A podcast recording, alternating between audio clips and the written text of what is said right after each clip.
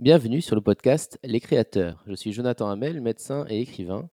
Ici, je parlerai à des invités venant de domaines euh, très variés, que ce soit la médecine, la littérature, le sport, la comédie. Tous pratiquent leur discipline dédiée au plus haut niveau. Ensemble, nous tenterons de découvrir leurs points communs, de comprendre leurs passions, de connaître leurs mentors, leurs habitudes de travail, mais aussi ce qui les fait douter, ce qui les fait rêver.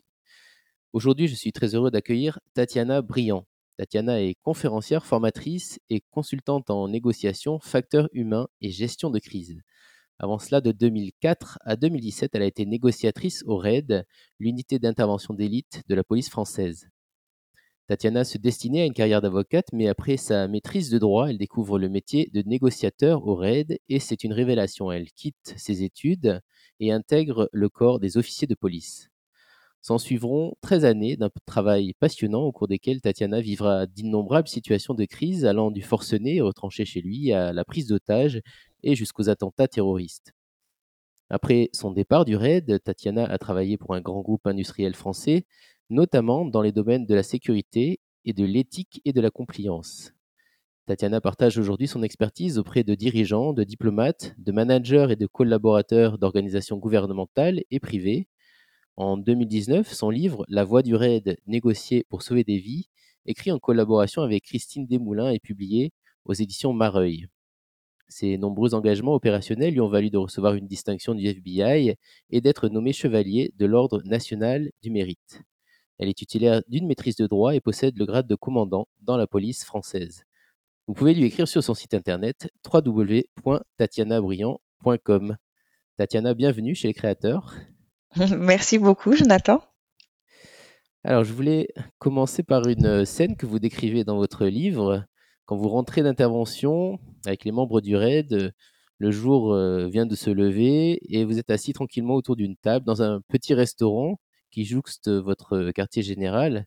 Et là, vous mangez tranquillement des omelettes. Est-ce que vous pouvez nous décrire un peu l'ambiance euh, lors de ces petits déjeuners? Est-ce que c'était une tradition de retour de mission? Oui, ça a été, très longtemps une tradition. elle s'est perdue un petit peu et puis elle est elle est revenue, mais effectivement, en fonction de l'heure à laquelle, nous terminions, l'intervention et le contexte aussi, hein, dans lequel, cette intervention s'était, terminée, on avait coutume, c'est vrai, de de se retrouver, dans une petite brasserie, collée à l'unité pour faire le, petit déjeuner. Donc le, voilà, le responsable de la brasserie euh, connaît évidemment très bien l'unité. Il avait, il avait coutume de nous ouvrir euh, et on se retrouvait à table pour pour faire cette cette cette tradition de l'omelette avant de réintégrer l'unité, de faire le débriefing.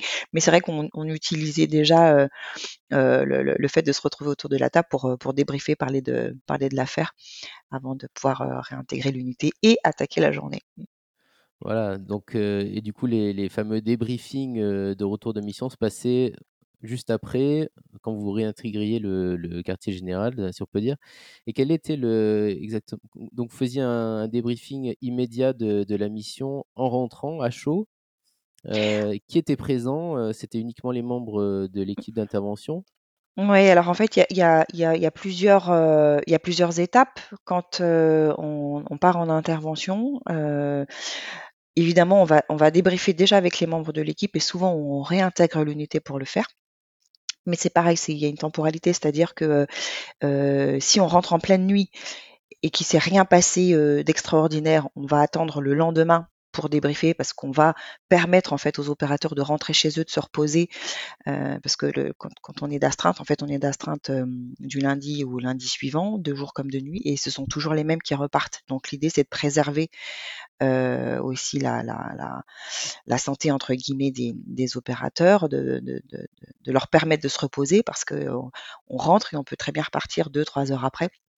Donc l'idée c'est c'est d'optimiser tout ça. Donc si on rentre à 2-3 heures du matin par exemple et que c'est pas une opération qui a été voilà qui nécessite en fait de se retrouver pour débriefer de suite, on va attendre le lendemain matin ou quand chacun va réintégrer l'unité. très rapidement dans, dans, les, dans les heures qui suivent, on va mettre en place le débriefing avec toutes les personnes qui étaient présentes au moment du débriefing. Si il y a eu un engagement de tir, on va faire ce qu'on appelle un diffusing. Donc, on va le faire sur place, c'est-à-dire qu'avant même de quitter les lieux, on va permettre en fait, on va libérer la parole avant même de reprendre la voiture pour que chacun puisse déposer ce qu'il a à déposer avant de partir. Et ensuite, on fera un débriefing technique de ce qui s'est produit, parce que l'idée, c'est que bah, si on est amené à repartir, il faut qu'on puisse avoir compris ce qui s'est passé, éventuellement revoir les, procédures s'il faut revoir les procédures, et ça c'est hyper important pour repartir plus frais sur l'inter d'après. Donc les ouvertures de tir, elles, vont nécessiter un débriefing à chaud. Et ensuite, et donc ça concerne toujours les mêmes personnes. Et par la suite, évidemment, en fonction euh, de ce qui se sera produit, on fera ce qu'on appelle des retours d'expérience, où là, euh, un peu plus posé et souvent plus longtemps après, on, portera à connaissance en fait du plus grand nombre, donc à l'intégralité de l'unité, l'affaire dans les grands détails pour que chacun comprenne ce qui s'est passé, ce qu'on en a compris, ce qu'on en a retiré, ce qu'on a mis en place et, tout ce que l'on tout ce que l'on va mettre en place pour les affaires d'après, puisque aujourd'hui c'est l'équipe 1, mais demain ça peut être l'équipe 2, 3, 4. Donc euh, l'idée c'est que chacun prenne conscience et connaissent en fait hein, les tenants et les aboutissants d'une affaire. Et dans ce type d'affaires où, il y a justement matière à parler, mmh. est-ce que chaque équipe, puisque vous êtes plusieurs équipes lors d'un départ en intervention, va plutôt commenter ce qui s'est passé pour son équipe, par exemple pour la cellule négociation, va commenter ce qui s'est passé, puisque vous êtes, je crois, vous étiez en tout cas, je ne sais pas si c'est encore comme ça, deux négociateurs plus un psychologue à, chaque départ. C'était ça. Mmh. Vous, commentez cette, voilà, ce qui s'est passé entre vous et ensuite le groupe inter commente ce qui se passe ouais, pour le groupe exactement. ouais, L'idée, c'est de, c'est de pouvoir reconstituer un peu le puzzle. Donc chaque chaque, chaque spécialité en fait a un morceau du puzzle et donc l'idée c'est de de comprendre en fait ce qui s'est produit euh, à tous les niveaux. Donc en fait, chaque spécialité euh, va parler pour sa spécialité. Donc effectivement, la négo va débriefer, c'est-à-dire que quand on part sur une intervention, souvent on fait partie de, des spécialités qui, qui prenons les, informations, les renseignements. On va briefer euh, le groupe d'inter pour dire bah voilà, on part sur ça, voilà ce qu'on sait, voilà ce qui s'est produit, voilà ce qu'on peut potentiellement trouver à l'arrivée. et puis bah, au moment du débriefing, chaque spécialité en fait va, va débriefer pour sa partie. Et le deuxième débriefing peut se faire combien de temps après le premier? Il y a le laps de temps, c'est plus une semaine, ça peut être. On essaye de le faire dans la semaine parce que une affaire chassant une autre, on a très vite, on peut très vite se faire happer en fait hein, par le par le quotidien, par les entraînements, par les départs en mission. Donc l'idée c'est de pouvoir faire le débriefing dans la semaine avec l'équipe d'alerte qui était concernée par le sujet parce qu'après ça change. C'est une équipe, c'est l'équipe 2 qui passe, et, euh, et, donc on sait très bien comment ça se passe. Hein. On est, c'est un service à dimension humaine, donc avec tous les, voilà, tous les tous les côtés négatifs qu'il peut y avoir quand on prend pas les choses à voir le corps euh, de suite, quoi. Mmh. Alors, je voudrais revenir un peu euh, en arrière sur votre enfance. Vous êtes l'aîné d'une fratrie de six enfants, dont quatre garçons. Et vous avez dit que c'est votre personnalité qui vous a permis de devenir négociatrice et non l'inverse, c'est pas le métier de négociatrice qui a changé votre personnalité. Est-ce que vous avez en tête des moments de votre enfance où vous avez dû justement gérer vos cinq frères et sœurs, déjà apaiser, être la voix de la raison? Est-ce que ça vous a aidé plus tard? Bah, Je crois que j'ai négocié tout le temps avec mes frères en fait, c'est-à-dire que euh, mon père est parti très tôt, donc, euh, donc ma mère nous a élevés euh, seuls, quasiment. donc elle était infirmière. elle travaillait deux jours, deux nuits. la nuit, elle était infirmière. La journée, elle faisait plein de petits, plein de petits boulots. Et, du coup, moi, très vite, j'ai eu les, très vite, j'ai eu la responsabilité de mes frères. Donc, donc ouais, effectivement, assez rapidement, il a fallu que voilà, qu'on arrive à trouver tous un terrain d'entente. voilà, parce que quatre frères, c'est pas toujours simple à gérer. Ma sœur est arrivée un petit peu plus tard, mais mais mais voilà. Donc d'aussi loin que je me souvienne, oui, il fallait effectivement, il fallait il fallait, il fallait, il fallait gérer les repas, il fallait gérer les devoirs, il fallait gérer les sorties, il, fallait, gérer l'entente entre les uns et les autres. donc voilà avec la responsabilité qui incombe aux aînés. Voilà, je pense que tous les aînés se reconnaîtront un petit peu. Sûr. Donc on va avancer un peu. Quand vous avez 16 ans, vous, Mmh. vous lisez Le Pullover rouge qui vous donne envie de devenir avocate. Oui. Et puis après 5 ans de droit, vous décidez finalement de changer de voie, Mmh. en partie parce que vous sentiez que vous auriez des difficultés à à lier droit et morale en défendant, des criminels Oui. sur des cas que vous n'auriez pas forcément choisis. Mmh. Du coup, vous donc vous devenez négociatrice et vous fini vous finissez, vous arrivez dans une voie finalement où vous serez au contact direct, de forcenés, de preneurs d'otages. Est-ce que c'est, cette immédiateté du travail, la plongée dans l'action pour résoudre une crise ou même éviter qu'elle dégénère, qui vous a séduite, à contrario de la lenteur administrative, des tribunaux finalement? Oui, alors il y a plein de choses qui m'ont séduite dans ce dans ce dans ce dans ce métier, heu, effectivement à l'in à l'inverse du moi j'étais passionnée par mes études de droit, hein, j'ai vraiment adoré le droit, heu, c'est toujours le cas d'ailleurs, mais c'est vrai que, heu, co comme vous l'avez très justement rappelé, hem, je craignais en fait de pas, heu, avoir cette capacité in intellectuelle à à me concentrer que du point de vue du droit, voilà, sur certains sujets douloureux.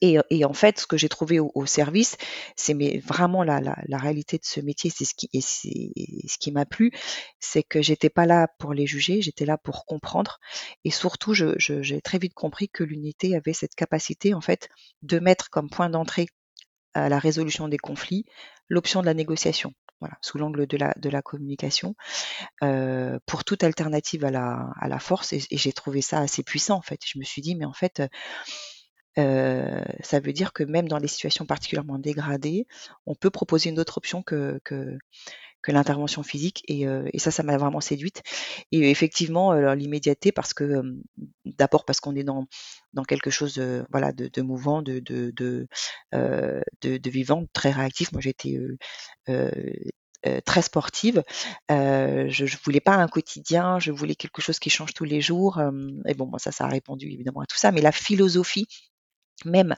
de la négociation de crise, bah, ça avait énormément de sens en fait pour moi et heu et de pas les juger parce que c'était pas mon rôle, mais d'essayer de comprendre pour débloquer des situations et ouvrir des voies, ça a vraiment é ça a fait écho en fait. Ouais, on est plus dans l'aide et dans la prévention, même si on est déjà, dans une situation une situation de crise. C'est de la prévention, mmh, éviter que que ça devienne, pire en fait. C'est mais c'est ça en fait, c'est voir quelles sont les autres options moins funestes, que l'on peut mettre en place dans une situation particulièrement dégradée quoi. Mmh. oui, plutôt que d'arriver une fois le fait accompli et d'essayer de voilà, trouver, Mmh. des solutions.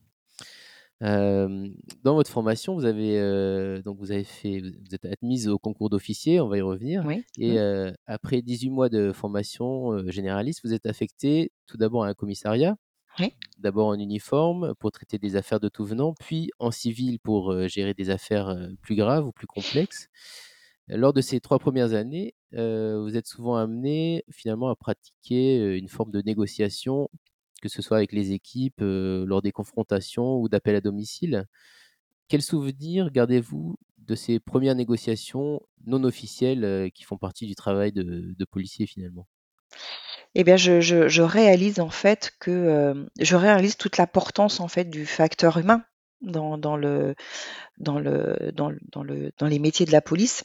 Heu, alors moi déjà je découvre l'univers professionnel, hein, parce que c'est mon enfin je découvre l'univers professionnel. J'étais heu, surveillante dans des établissements pendant que j'étais, quand j'étais étudiante.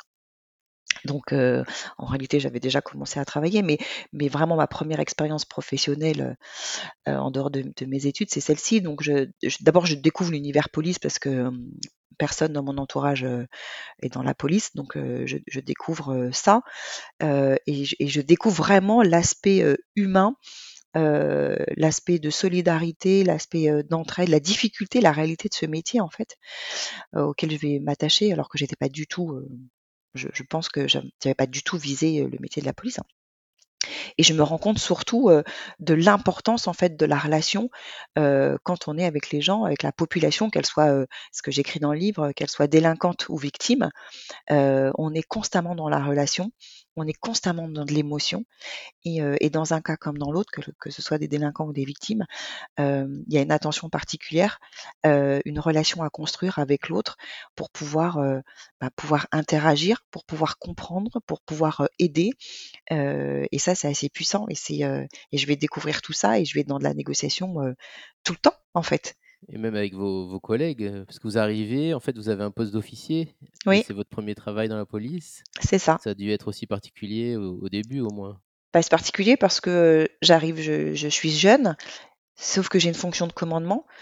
Euh, ça veut dire que je vais commander euh, des équipes, des brigades de gens qui connaissent le métier et qui sont dans le métier depuis euh, des années déjà. Donc il faut avoir beaucoup d'humilité quand on arrive avec, parce qu'on a les galons sur les épaules, c'est vrai, mais ça fait pas tout.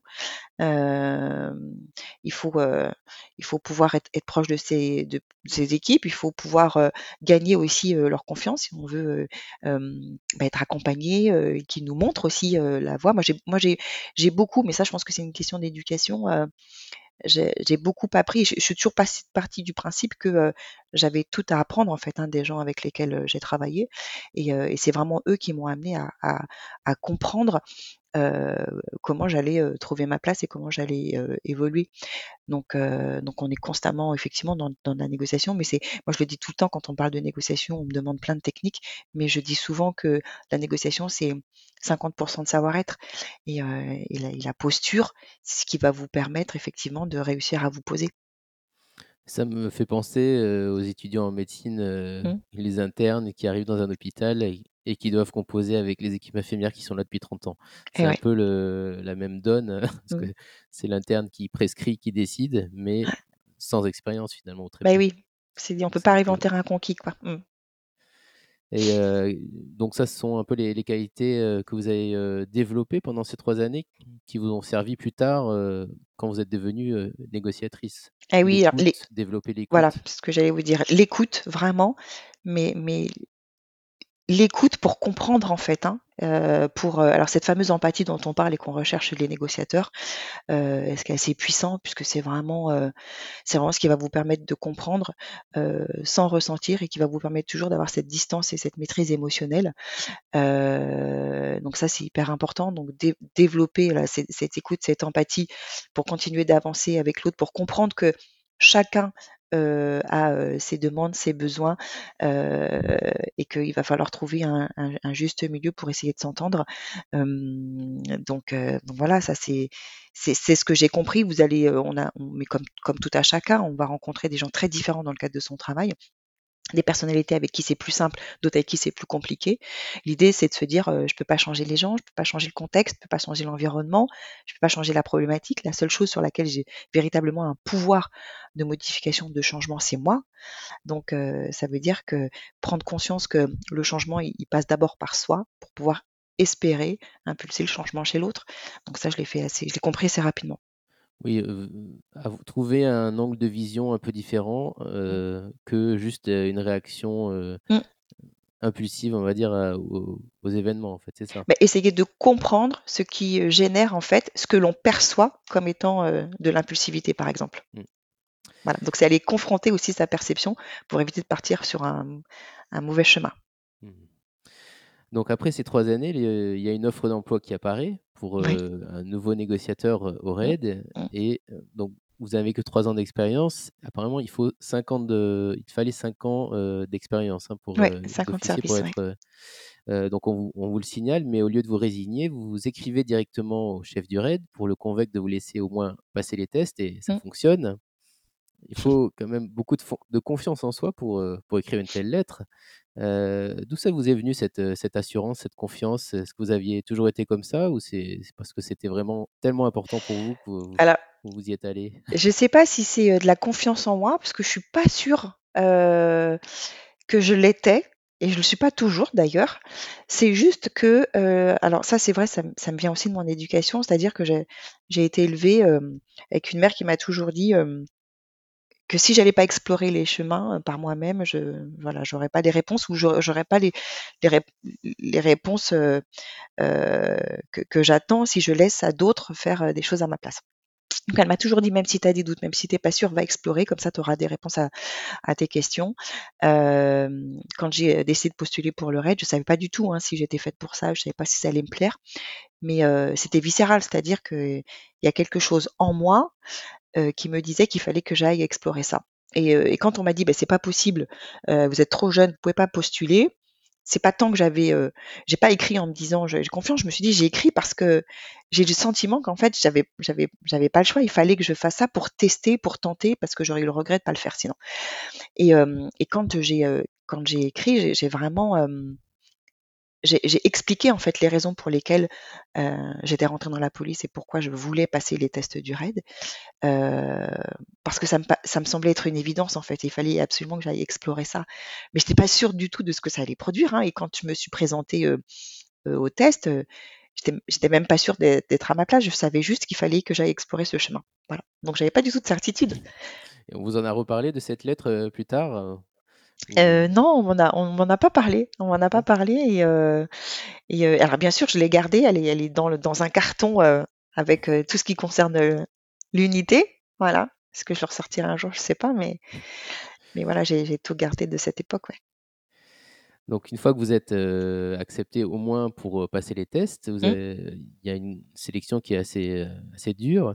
Il y a notamment des, des tests psychologiques pour quel était le, but principal des entretiens avec les psychologues? À quel rythme ils se sont faits? Sur, sur quelle, quelle durée? Alors, on a. Donc, il y a une semaine de sélection. On a eu trois entretiens. Enfin, moi, j'ai eu trois entretiens, un psy d'une heure 45, ce qui est beaucoup. ce qui est même très très long. et donc l'idée, c'était d'aller tester tous les paramètres des candidats, les motivations, pourquoi ce métier-là, la conscience en fait du risque quand on quand embrasse ce type de carrière. alors moi j'ai été vraiment cuisinée sur le sur l'angle de vous êtes une femme, vous êtes jeune, vous êtes dans un milieu d'hommes, donc donc voilà pour voir effectivement si j'allais bah, supporter la charge, le stress, mon environnement très masculin. Bon, pour moi, c'était pas un sujet. J'étais déjà dans la police. J'étais déjà entourée d'effectifs pas exclusivement masculins évidemment, parce que dans les commissariats c'est plus c'est plus mélangé, mais mais bon voilà, c'était pas pour moi c'était pas un sujet en fait. C'est la psy parce que c'est une psy qui, qui, en a fait elle un sujet pour le coup, mais donc donc voilà, il y a, y, a ce, y a ces tests là. On va tester aussi votre capacité bah, on va, on va tester sur, sur le cran, sur votre observation, sur votre résistance au stress. voilà des questions qui sont assez surprenantes. On va les chercher très. c'est assez intrusif hein, les, les, questions qui sont, qui, sont, qui sont posées pour voir un peu comment vous allez réagir parce que évidemment l'unité c'est une unité qui est un peu rustique. voilà, vous pouvez nous donner un, exemple de question intrusive ah, Question très intrusive. À l'époque, donc moi, je, mon père est d'origine espagnole. Et c'était le cas de mon petit ami de l'époque. Et, la psy m'a quand même demandé si je cherchais pas dans mon, père, dans mon petit ami. Voilà. parce que mon père était décédé. Et, ça, c'est assez surprenant quand même comme, comme type de question. Voyez Ou alors, vous êtes jeune, vous êtes jolie, comment vous allez gérer votre féminité au sein de l'unité? Bon. Oui, ça c'est la, la psy qui en a fait un sujet, comme vous dites. Oui, exactement. Donc c'était un peu, alors sans doute pour, pour déstabiliser, mais bon, bon, voilà. Vous leur avez parlé de vos frères, c'est bon. non, effectivement, elle m'a pas posé des questions sur, sur ma famille, mais euh, voilà, c'était plus euh, ouais, centré là-dessus, quoi. C'était assez étonnant. Et au niveau des tests de cran, vous pouvez nous donner euh, des exemples? Je ne sais pas si c'est secret ou pas. Qu'est-ce que vous faites Alors quelques-uns, parce qu'on ne peut pas tout donner, parce qu'aujourd'hui, certains tests sont toujours d'actualité. Mais des tests de cran, vous allez avoir des tests en, pleine nuit, par exemple, dans un, dans un lac, où on va euh, vous demander euh, d'aller vous immerger dans un lac en pleine nuit avec un. Euh, voilà, vous savez, vous savez pas forcément qu'il y a des plongeurs dans l'eau, hein, mais ils sont, ils sont, ils sont là pour, euh, pour, pour vérifier que tout se passe bien. Vous devez aller chercher quelque chose dans l'eau, il fait noir, vous avez un casque, enfin, c'est un peu surprenant. voilà, des tests avec des chiens aussi, parce qu'on a des chiens d'assaut qui vont être H24 avec nous quand on va être en intervention. Donc l'idée c'est de c'est de voir la réaction qu'on peut avoir aussi quand on est dans une situation comme ça, dans, des paramètres il faut gérer la crise, mais il faut gérer aussi les équipes. Les chiens font partie des équipes. On n'est pas tous très à l'aise avec les chiens, surtout les chiens d'assaut. Donc voilà. et qu'est-ce qu'il faisait faire aux, chiens et, et ben, par exemple, quand on vous fait des déambuler dans des dans des, dans des environnements, il y a un parcours en fait à, faire. Je ne peux pas trop, trop rentrer dans le détail, mais il y a un parcours. Et vous, potentiellement, dans le cadre de ce parcours, alors vous, vous avez la vue qui est complètement occultée, vous avez le nez aussi qui est bouché, donc vous respirez que par la bouche. Donc déjà, il y a un phénomène où vous avez le rythme cardiaque qui, est un peu plus haut que, que, que, d'habitude. Et puis, bah, vous subissez l'assaut d'un chien, par exemple. C'est-à-dire que vous avez un chien qui vient sur vous à la percussion, donc il est muselé évidemment, mais il vient à la percussion. Donc un, c'est surprenant. Deux, ça peut faire mal. L'idée, c'est de continuer à, à suivre cette cette ligne de vie là, à laquelle vous vous attachez parce qu'à l'autre bout, bah, il y a la sortie. Et puis à l'autre bout, on vous attend avec les informations qu'on vous a données au départ, etc. Donc euh, voilà, c'est des choses comme ça qu'on va avoir. Comment vous avez vécu ça, euh, vous qui étiez très sportive et euh, qui aimait l'adrénaline bah, Très bien pour le coup. C'est vrai que, comme vous le dites, j'étais très sportive, donc ça n'a pas été un sujet en fait les épreuves sportives. D'abord, je m'étais préparée, j'étais sportive, je m'y étais préparée, donc je trouvais ça plutôt sympa. Euh, ça a été beaucoup plus difficile les entretiens, par exemple, voilà, où je suis beaucoup moins à l'aise. Euh, voilà, parce que bah, comme vous l'avez compris, c'est beaucoup, beaucoup, beaucoup de questions. 1h45, c'est long. Il y a le grand jury où ça peut être impressionnant, parce que vous avez les différents chefs du raid, vous avez les psys, vous avez les chefs d'unité. Et là, c'est tout plein de questions pour savoir, bah, pour déterminer en fait pourquoi vous plus qu'une autre ou qu'un autre. donc là, voilà, il y a un peu plus de pression. Ça, ça a été plus douloureux pour moi que les, que les tests physiques largement. Mmh. Et plus tard, vous avez été dans l'autre position, vous avez participé à la sélection des nouveaux candidats au poste de négociateur du RAID mmh. des années plus tard. Vous-même, à compétences physiques et à connaissances théoriques égales, qu'est-ce qui faisait pour vous la différence entre les candidats? Ce qui faisait la différence entre les candidats, c'est la posture la relation. Moi, j'ai toujours dit à mon équipe, je veux peu importe, on va pas trouver, on va pas chercher des techniciens, c'est nous qui allons apporter la technique. Donc on est vraiment venu chercher des, tempéraments, des postures sur lesquelles on allait venir vraiment euh, mettre de la technicité. C'est beaucoup plus simple en fait de trouver le candidat qui a déjà des qualités intrinsèques qu'on recherche, savoir écouter, avoir de l'empathie, être patient, être combatif, euh, comprendre en fait que dans ce métier-là, même si on est policier, il faut savoir poser sa casquette de policier, être en ouverture, jamais dans le jugement. Quand on a quelqu'un qui a compris ça très spontanément, naturellement, venir mettre de la technique, euh, voilà, c'est ce qui est le plus simple à faire en fait. Donc je suis toujours allée chercher euh, des tempéraments. Voilà. Et puis des gens qui, avaient compris. à travers des, les, surtout à travers les entretiens, j'imagine. Les entretiens et des mises en situation en situation aussi. Voilà. D'accord. Donc, avec justement avec le RAID, une fois que vous commencez à travailler, vous avez l'occasion d'intervenir dans des situations extrêmes où l'humain s'exprime de façon assez extrême. Oui. Est-ce que votre, vous avez changé d'avis sur certains points? C'est une question un peu difficile, hein, mais sur la, nature humaine après votre passage ou au cours de votre passage au RAID, avec toutes les situations que vous avez pu voir?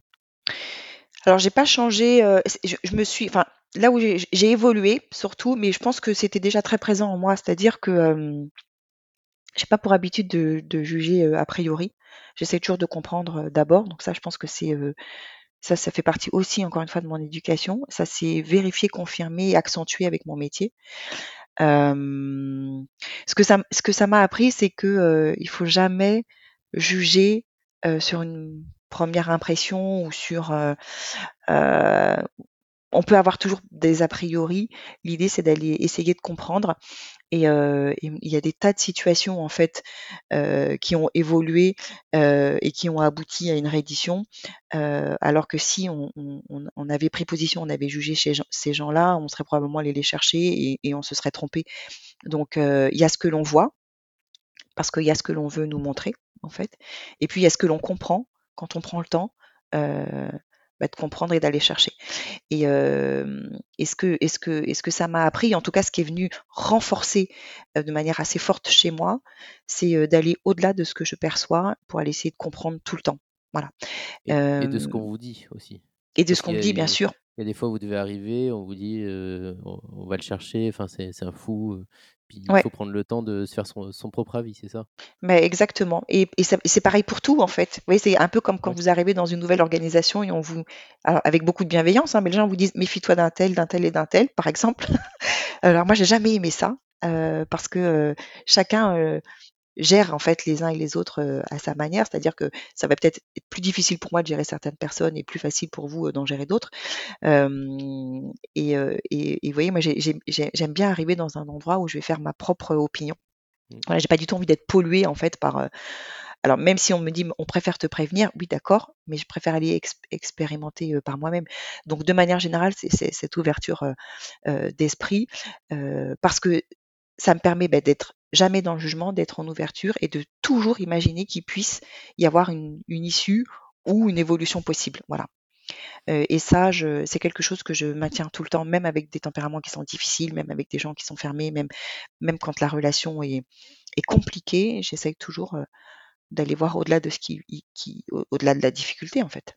Même si ça peut prendre, heu, des heures comme ça vous est arrivé, en Mais ça prend du temps intervention, ça forcément. prend du temps, oui. Bah oui, Ouais, parce qu'il faut écouter et puis ouais. voilà. Il faut comprendre, il faut créer du lien, il faut amorcer un rapport de confiance et tout ça, ça prend du temps. Et avec, heu, ce que vous avez vu, selon vous, qu'est-ce qui fait basculer quelqu'un, heu, dans une situation de crise? Puisque, heu, vous dites dans le livre que seul un tiers des forcenés sont considérés comme psychologiquement, pathologiques. Ouais, C'est-à-dire qu'il y en a 2 tiers qui sont, heu, pas pathologiques, en tout cas ouais. selon les voilà, les critères médicaux et qui tout de même basculent, dans une situation extrême. Bah, souvent, alors effectivement dans les dans les dans ces 2 tiers qui restent, c'est exactement ce qu'on va chercher. C'est-à-dire que dans les 24-48 dernières heures, il y a forcément eu un élément qui fait qu'à ce moment-là, ils ont ils ont basculé. Soit parce que c'est une une, situation, heu, personnelle qui est dégradée, heu, plus, plus, ça peut être, heu, une relation professionnelle, ça peut être une relation, familiale compliquée, ça peut être une relation amoureuse. Elle se dégrade et là, on a affaire à des gens qui ont plus du tout cette capacité d'agir parce parce que l'on considérerait des des modes d'action, heu, dits normaux en fait. Heu, donc là, on a on a des gens qui, émotionnellement, basculent, sont moins stables, sont, on a chargé la barque en fait, un peu trop et et donc ils arrivent plus en fait, hein, à à résoudre leurs problèmes de manière rationnelle. Donc ils vont basculer. Donc émotionnellement, il va y avoir un trop plein et ce trop plein et bah, il peut s'exprimer de plein de manières jusqu'à, une manière extrême, celle que l'on rencontre nous quand ils ont décidé de se retrancher ou de prendre en otage un de leurs proches. Et puis après on a des gens, qui vont être plus dans du rationnel, prise de même si on en a moins, prise d'otage par exemple rationnelle parce qu'on a des gens, qui vont, utiliser des otages comme levier ou comme bouclier pour obtenir quelque chose, ou alors on a, les thématiques qu'on a eues il y a pas très longtemps, extrémistes. Alors heu, de plusieurs bords, hein. Ça peut être, heu, extrême gauche, ça peut être extrême droite, ça peut être, des individus fanatisés qui, parce que, heu, ils ont envie de faire passer des messages, bah, c'est pareil, vont aller, vont se mettre, dans une situation où ils vont contraindre en fait les autres à les écouter pour obtenir quelque chose. Donc il y a souvent un élément, qui est à l'origine de tout ça et il peut être évidemment très différent en en fonction des situations. Et dans mais mais dans ces cas d'individus, heu, fanatisés, souvent est-ce que la négociation a aussi, heu, non seulement une place, mais un un but pour eux? Ou ce sont des cas quand même, heu, différents de ceux dont vous Alors parliez plus tôt? Tous les cas sont différents, c'est-à-dire qu'on a, à l'unité ce qu'on appelle une typologie, c'est-à-dire qu'on a plusieurs types de forcenés, plusieurs types de preneurs d'otages. Heu, ils rentrent toutes dans des dans des dans des spécificités, heu, bien précises, dans des catégories, heu, très précises et pour autant, on va pas négocier avec eux de la même manière. Heu et on va pas non plus utiliser les mêmes outils. Ce que l'on va utiliser, heu, de la même façon, de manière, heu, systématique, c'est notre manière de négocier tout court. C'est-à-dire que c'est l'intention de négociation. Pourquoi est-ce qu'on négocie? On négocie pour une chose très, très simple, la mission et heu et notre objectif principal, il est toujours le même, c'est de sauver des vies et c'est de comprendre ce qui se passe pour sauver des vies, quelles qu'elles soient, les vies. Donc la mission, elle elle est vision stratégique de l'unité, elle est assez basique. Ensuite, on va utiliser, heu, les méthodes de négociation qui sont les nôtres parce qu'on n'est jamais aussi pertinent et aussi efficace qu'en faisant notre métier, en fait. Heu, évidemment, dans le cadre de différentes typologies, on va pas forcément utiliser les mêmes outils parce que ça va pas avoir d'incidence. De la même façon, un schizophrène, on va pas utiliser de la programmation neurolinguistique, on va éviter, par exemple, parce qu'on va éviter que ce soit trop imagé pour venir accentuer un trouble, par exemple. de la même façon que quelqu'un qui est pas du tout audible parce qu'il est complètement sous, par exemple.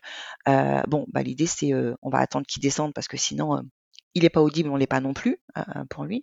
et, vous voyez, dans cette, dans, en fonction du contexte de la personne, on va utiliser les outils ou les, les méthodes, euh, les techniques de négo qui nous semblent le plus appropriées à l'instant T. Et on va surtout partir du principe qu'on va utiliser la, philosophie de la négociation toutes les fois où on, va avoir cette, possibilité parce que l'idée, c'est d'aller faire une interaction avec l'autre, comprendre ce qui est en train de se passer et pouvoir réintroduire du choix et donner euh, d'autres options que celles qui sont initialement prises.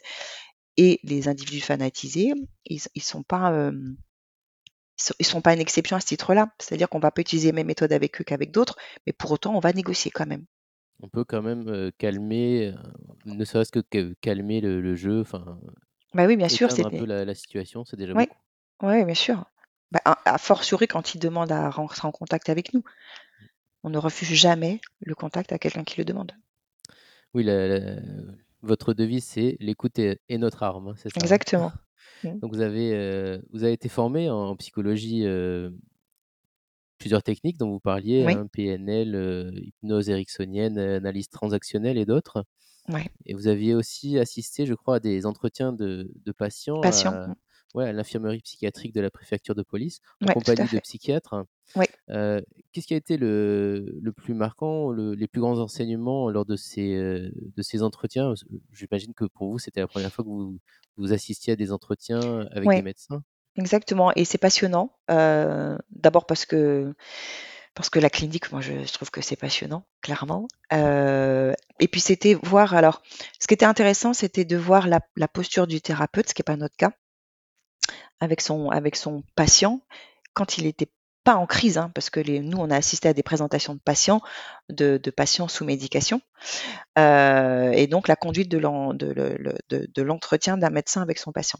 Alors, ça nous a appris déjà une chose, c'est que ce n'était pas nos patients, puisque nous, on les a dans des situations de crise criminelle. Donc, pour nous, ils sont euh, de, euh, de la ils sont du ressort de la police parce qu'ils se sont mis en situation dite de crise criminelle. Ce ne sont pas nos patients et on n'est pas leur thérapeute et on les va les traiter entre guillemets sous l'angle de la crise criminelle. Donc ça c'est hyper important. Euh, alors pour autant, mon binôme c'était un clinicien. Alors c'était important pas pour le traiter sous plan de la clinique, mais pour dire attention, quand on est face à cette pathologie, potentiellement, voilà ce qu'il faut éviter de faire. Donc c'était prendre conscience de ce qu'il fallait éviter de faire pour aggraver le phénomène et de voir est, parce que ce qu'il faut faire, c'est souvent la situation qui le, qui le détermine. Donc, ce qui était intéressant, c'était de voir déjà euh, la posture de certains, euh, le regard de certains. Vous voyez, le, un schizophrène, il va avoir un regard euh, très très particulier. la distance physique que l'on que l'on va observer aussi. Euh, la manière de s'adresser euh, à eux, euh, sachant que on entendait le thérapeute et on se disait mais nous on est côté on est police, on a aussi nos techniques de négociation, donc donc c'était intéressant de voir comment c'était conduit, ce que ça pouvait ce générer comme type de réaction et, et ce qu'on pouvait nous transposer dans le cadre de nos métiers sous l'angle police et pas sous l'angle médical, tout en prenant en compte bah, l'aspect médical parce que bah, parce qu'on peut pas passer à côté en fait. Est-ce que vous avez aussi assisté à des entretiens avec des patients justement qui étaient en, en crise? Parce que c'est ce que vous alliez rencontrer? Oui, c'est ce qu'on allait rencontrer. Euh, non, parce que souvent, quand ils étaient en crise, ils, ils, ils, euh, ils, les mettaient pas en public en fait. Donc on les avait sous. D'ailleurs, c'est arrivé qu'on ait des rendez-vous qui soient annulés parce que le, le patient étant en crise, euh, il ne le mettait pas dans une salle pleine d'étudiants euh, pour pouvoir l'observer. Donc, euh, donc là, ça, ça nous est arrivé de faire demi-tour en fait. Alors l'avantage de travailler avec un, un psy, oh pardon, excusez-moi, je vous ai coupé, de travailler avec un psychologue clinicien, c'est que lui, c'était son métier au quotidien, donc il, est, il, était en capacité de nous dire, voilà comment elle va se matérialiser la crise et ce que ça peut provoquer. Et puis après, on, on l'observait nous-mêmes, hein, parce que quand on, quand on, quand nous on a eu euh, le, un tiers de, de, de, de ces personnes qui euh, que l'on avait sous l'angle de la pathologie, c'était inévitablement ils étaient en crise. D'ailleurs, c'est pour ça qu'on les a, sinon on les a pas généralement. Mmh. Donc euh, nous, on ne les a pratiqués qu'en crise. C'est ça. Non, je voulais parler de vous parliez de distance et de de regard. C'est-à-dire que parfois, quand vous êtes en position de négociation, Mmh. vous êtes, très proche. Vous êtes, Oui. à la porte ou Mmh. parf pas plus proche que ça, je pense, non? Heu, vous rentrez pas dans les appartements, des choses comme ça? Alors le la règle, c'est qu'on ne rentre pas, sauf si les environnements sont figés, c'est-à-dire que, heu, tout est figé à l'intérieur et qu'on peut rentrer en toute sécurité. Heu, donc ça nous est arrivé, hein, évidemment. C'est quand même assez rare. Sinon, le on fait le face à face, heu, porte ouverte, en contrebas d'une fenêtre. Si l'individu est retranché dans une pièce de son appartement et que nous, on peut rentrer, bah, on rentre. Ça arrive. Heu, voilà, tous les cas de figure sont possibles à partir du moment où, heu, techniquement on est on est protégé pour ce contact, heu.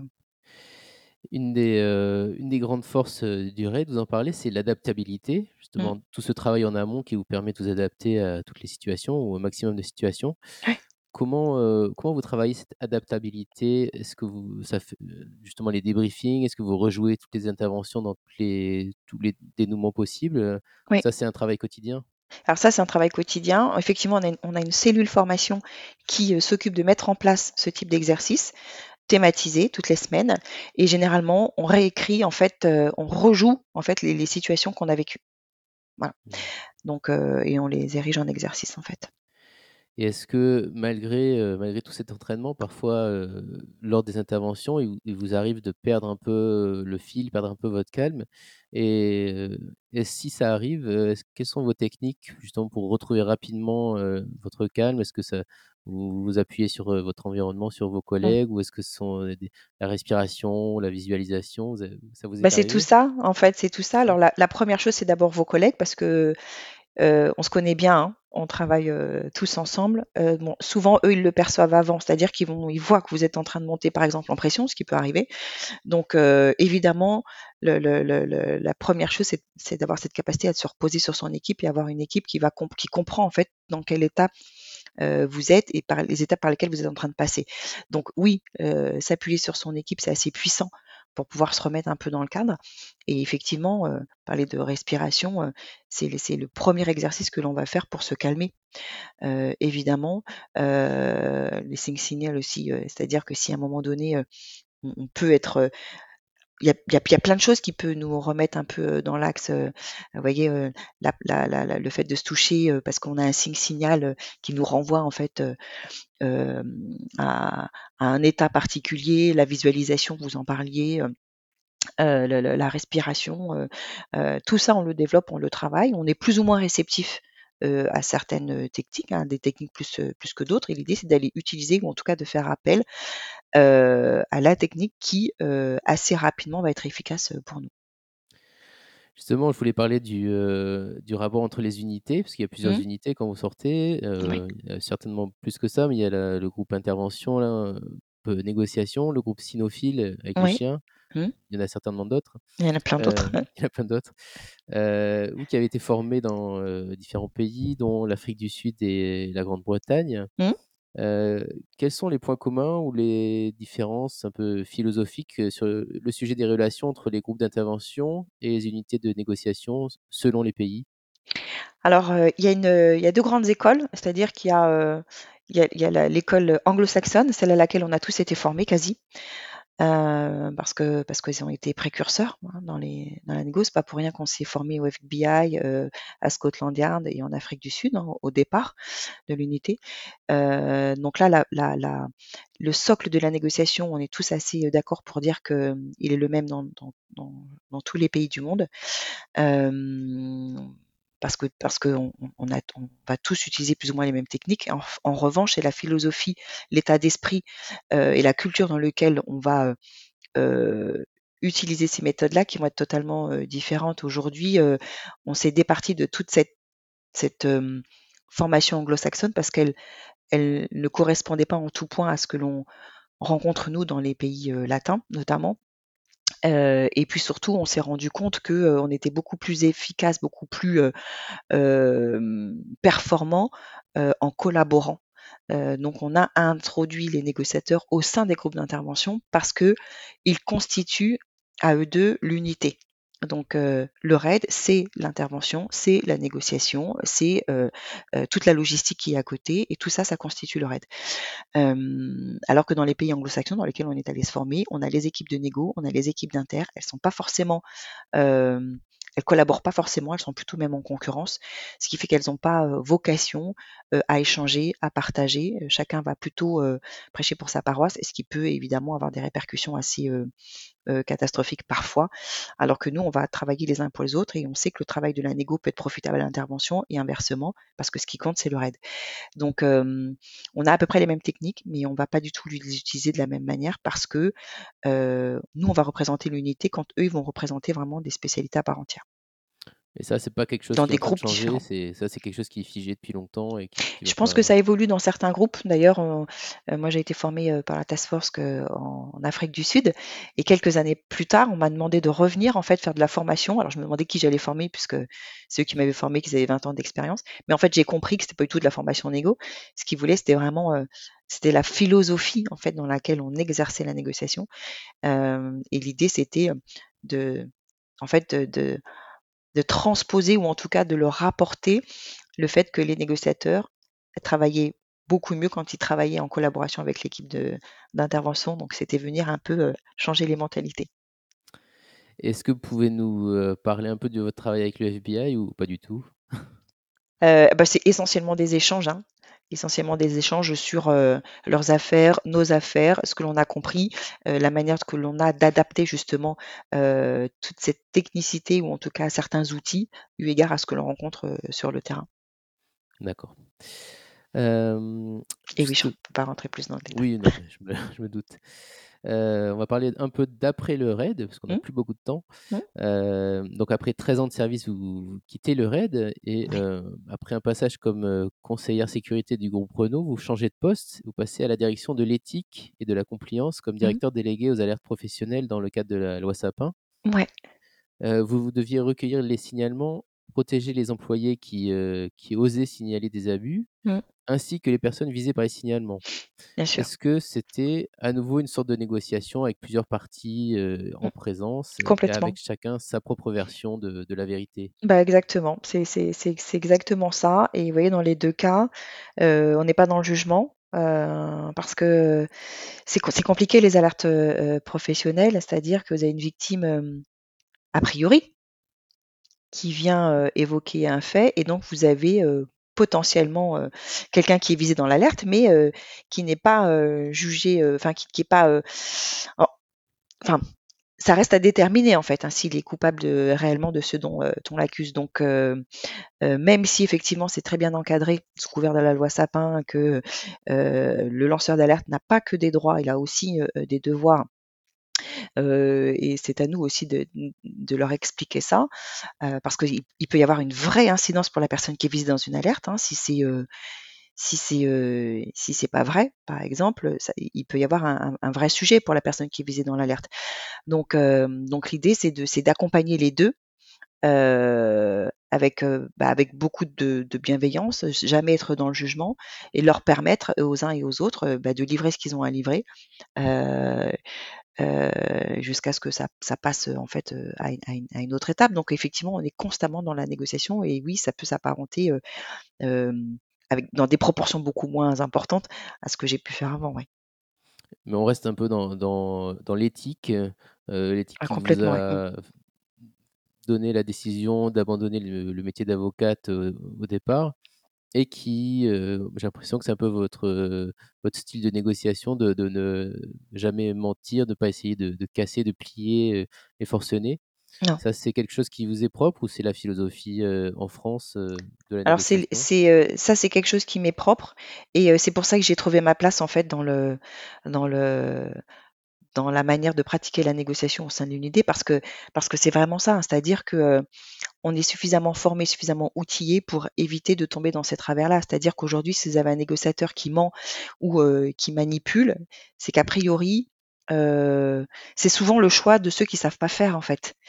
Euh, ça veut dire qu'aujourd'hui, on est suffisamment compétent pour pouvoir mettre en place toute la technicité nécessaire, nécessaire, la technicité pardon nécessaire pour justement éviter de tomber dans ces écueils-là. Au Raid, vous viviez des, des émotions intenses au Mmh. sein d'un groupe soudé. quelle partie de cette expérience vous manque le plus aujourd'hui? Est-ce que vous avez encore besoin de votre dose d'adrénaline Est-ce que vous la trouvez? Alors, différemment, ça me manque tous les jours, c'est-à-dire que, alors je ne vais pas dire que les, les, départs au coup de sifflet en pleine nuit me manquent. Donc, voilà, j'apprécie d'être dans mon lit la nuit ou de pas être appelé le week-end. ce qui va me manquer, c'est le, c'est le groupe, vraiment. Je crois que c'est ce qui me manque depuis le début et je crois que c'est ce qui me manquera jusqu'au bout. C'est-à-dire que c'est le groupe, c'est le, le, fait, c'est la, la cohésion, c'est l'esprit d'équipe, c'est le, le fait de partir sur, ces, sur ce type d'affaires-là, mais en y étant ensemble, c'est la décontraction euh, euh, assez impressionnante parfois aussi quand il se passe rien euh, et, et, l'ambiance qu'il peut y avoir dans ce type d'unité-là et qu'on n'imagine pas parce qu'on n'est pas tout le temps sérieux et heureusement.